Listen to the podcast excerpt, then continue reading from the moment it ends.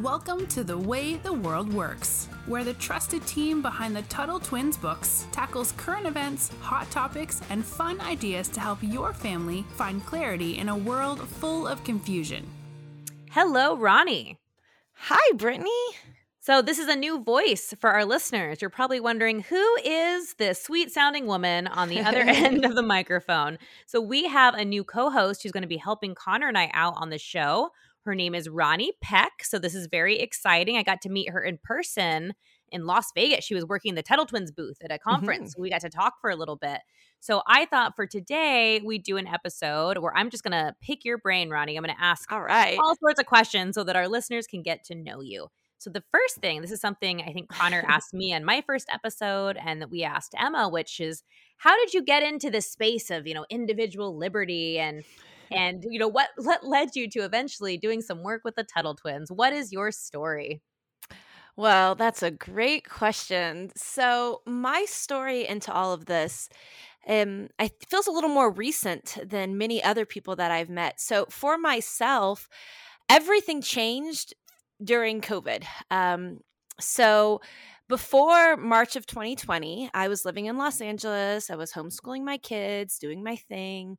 Uh, I had a lot of my own beliefs, but I mostly kept them quiet. I didn't really get politically involved in anything just because to me it just seemed like a bunch of people arguing all the time. I don't know it just didn't seem at the times though something that i needed to be super involved in. I felt as though i could give back to the world in different ways so i put my energy into other things. Um but March of 2020 and being in Los Angeles. The end of the world. Yes. changed things completely because for the first time ever in my life, I was suddenly in a situation in which I was placed under all these rules that made no sense to me. And even stranger than um, suddenly I'm not allowed to associate or be around more than 10 people. I can't go anywhere like at all. All of the homeschool co ops and things that I'd had for my kids. I know a lot of people had said, Oh, you were so lucky you were already homeschooling. But no, I was, my kids were super involved in different activities and those were also all shut down. At the time, oh, yeah. I um, I was juggling. I was part time. I had a part time job. I was teaching math online um, for this program called Center for Talented Youth, which was a cool program, but still. So I was also doing all of these things. And so when everything shut down, it was incredibly difficult. And I started asking questions online on social media, asking, um, like, you know, will there be what are the future ramifications of this? Isn't this going to hurt a lot of children's educational career? Isn't this going to hurt a lot of people who have small businesses with their businesses being shut down? And I was just asking questions because I was looking long term.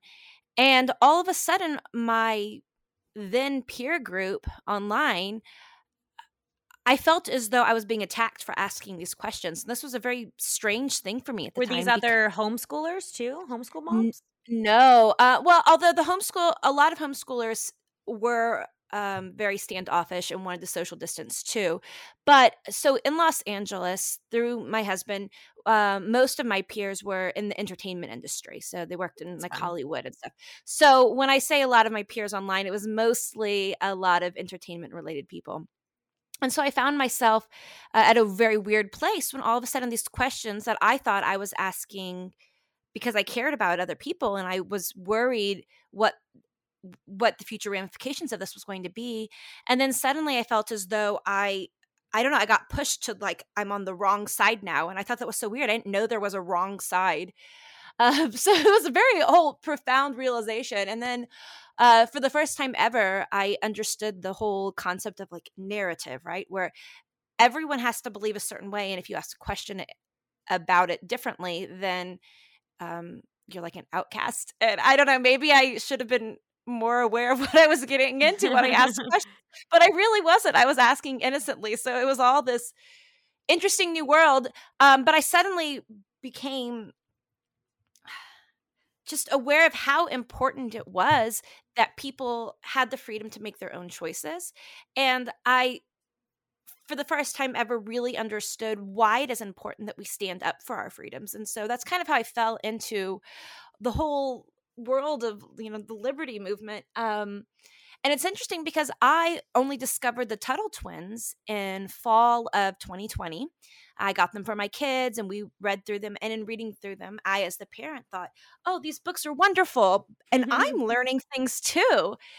And so that's kind of how i first found out about tuttle twins um, and then uh july like june july of 2021 so about a year ago i started working for Tuttle Twins and just some small little things that um, they needed someone for.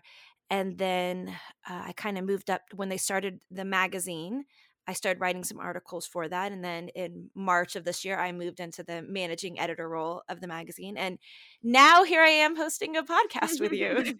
That is so fun. I think it's really cool because, you know, people, I've known Connor, goodness, Connor and I met probably in 2009 when we were both mm-hmm. living in Utah and doing all this Ron Paul libertarian stuff.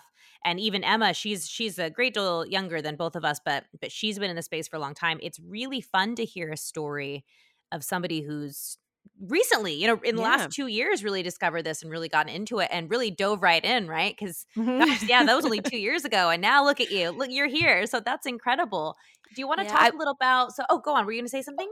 I was just going to say I was joking earlier um, with another girl that works for Tuttle Twins that I almost feel as though actually I've probably been a libertarian my whole life. I just never knew it uh, because I've mostly just kind of like stuck to my own things, but I always had my own kind of in between beliefs. Um, and I feel as though everything just came together in the past two years. And so as I felt like a really connected to what I actually really believed. And I was able to find others who believed the same things that I did. And I was like, oh, wow, there's like a whole movement and world here. So well, that's actually part of my next question um, that I was going to ask. Is there like, can you think of like moments as a kid? Because even before, you know, I even knew what a libertarian was or, or mm-hmm. really what the word liberty meant. I can remember moments when I was in elementary school, um, in a public school, and remembering things teachers did. And I was just thinking, like, that's so unjust. Even before I even knew what justice really meant, right? I think that we all have these natural libertarian inclinations because I think as people, we oh, we, we want freedom, right? We crave that. Can you think of any moments when you were, you know, the age of our listeners and you just kind of knew, like, okay, there's there's something that you know this isn't right or there or there's something different that the world could be. And you don't you know if you don't have any examples that's fine i just want to know if that's if you can remember like mm-hmm. a time when you were younger. I when I was younger, I don't have any specific memories right now at least but i always was one who i typically followed the rules i was a pretty good kid except when i was given a rule that made no sense to me. So i was always one of those people who i was pretty easygoing pretty much a rule follower unless there was a rule that made absolutely no sense and then i was always the first person to stand up and be like, no, this this is a dumb rule. Not not even that it was a dumb rule, but I didn't understand the logic behind it. So if I didn't understand the logic behind it, I would usually always say something. I love that because I think I think a lot of us kind of have that story, right? And I think I think our listeners have that story. So that that's really fun to know. And then I wanted to know if you wanted to talk about a little bit about, you know, being a mom. You have you have kids. I know Connor has kids. Someday I hope I will have kids. um, I got to be a teacher for a while, so that was really exciting. I felt like I had 19 kids for, you know, each school year. Yeah. Um, but but, you know, and your choice to homeschool even before you were, oh, you know, libertarian because I think a lot of just mm-hmm. people think like, "Oh, you're a homeschooler. You must be a you know a super religious or libertarian you know so mm-hmm. just kind of funny yeah so um actually when i grew up i was homeschooled for one year and it i um my parents i think were just you know concerned about public school or you know they weren't sure so they pulled me out but it actually was not a very good experience for me i didn't have back then i there wasn't uh, many homeschool connections so i i was felt so lonely so my parents ended up putting me into um, i went to a private religious school after that but so fast forward to me becoming a mom and i knew that there were so many more opportunities for homeschoolers now and so i just started looking around even before i had kids because uh, i was curious about you know alternative education uh, i actually um, I have teaching credentials, and so I got my teaching credentials originally specifically because I wanted to tutor child actors on set. So I was still in the entertainment industry. And so I did that at first when I first got my teaching credentials. And what was great about that is that it showed me you know, how do child actors, how do they go to school? And uh, I learned just this whole new educational world that was opening up. I learned about online charter schools. And then I actually started teaching at an online charter school. And this was all before I had my own kids. So I think I was really kind of primed and ready by the time I became a mom to be like, yeah, I want to homeschool. I know all these opportunities. Plus, I was also in the Los Angeles area. And so I think that um, was a, also influenced my decision uh, to homeschool because it felt like there that was probably a better choice if I wanted to raise my kids the way I wanted to raise them. Yeah, you know, I actually grew up um, I, until I was eight. I lived in LA, and then I lived in Orange oh, County, cool. California. Yeah, mm-hmm. so and it's just you didn't really meet a lot of homeschoolers in yeah. California, in Southern California. That wasn't that wasn't a you know a, a big thing there, at least when I grew up. Um, so that's that's really cool that you were able to do that there.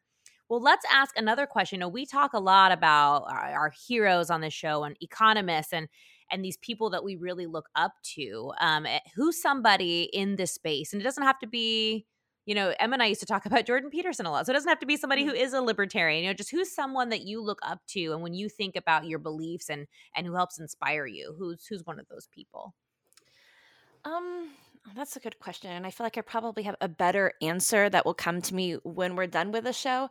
But um in I wouldn't really call her a hero, but I will say that um, when I first read Atlas Shrugged, which of course Search for Atlas, the Tuttle Twins book is based on, I was in my like I was just out of college, so I was like 23, um, and I remember reading that and feeling it was uh, profound for me because I had never read any, you know, any author write from the perspective of, you know, uh, from the perspective of the individual. And I, it really stood out to me and it really made a big difference to me. So I, while i wouldn't say that um, the author herself was a hero i do feel as though that book um, played a significant role in my life and so when i first got the tuttle twins books for my kids that stood out to me as one of the first things as oh they have a book that's based off of atlas shrugged? That's crazy.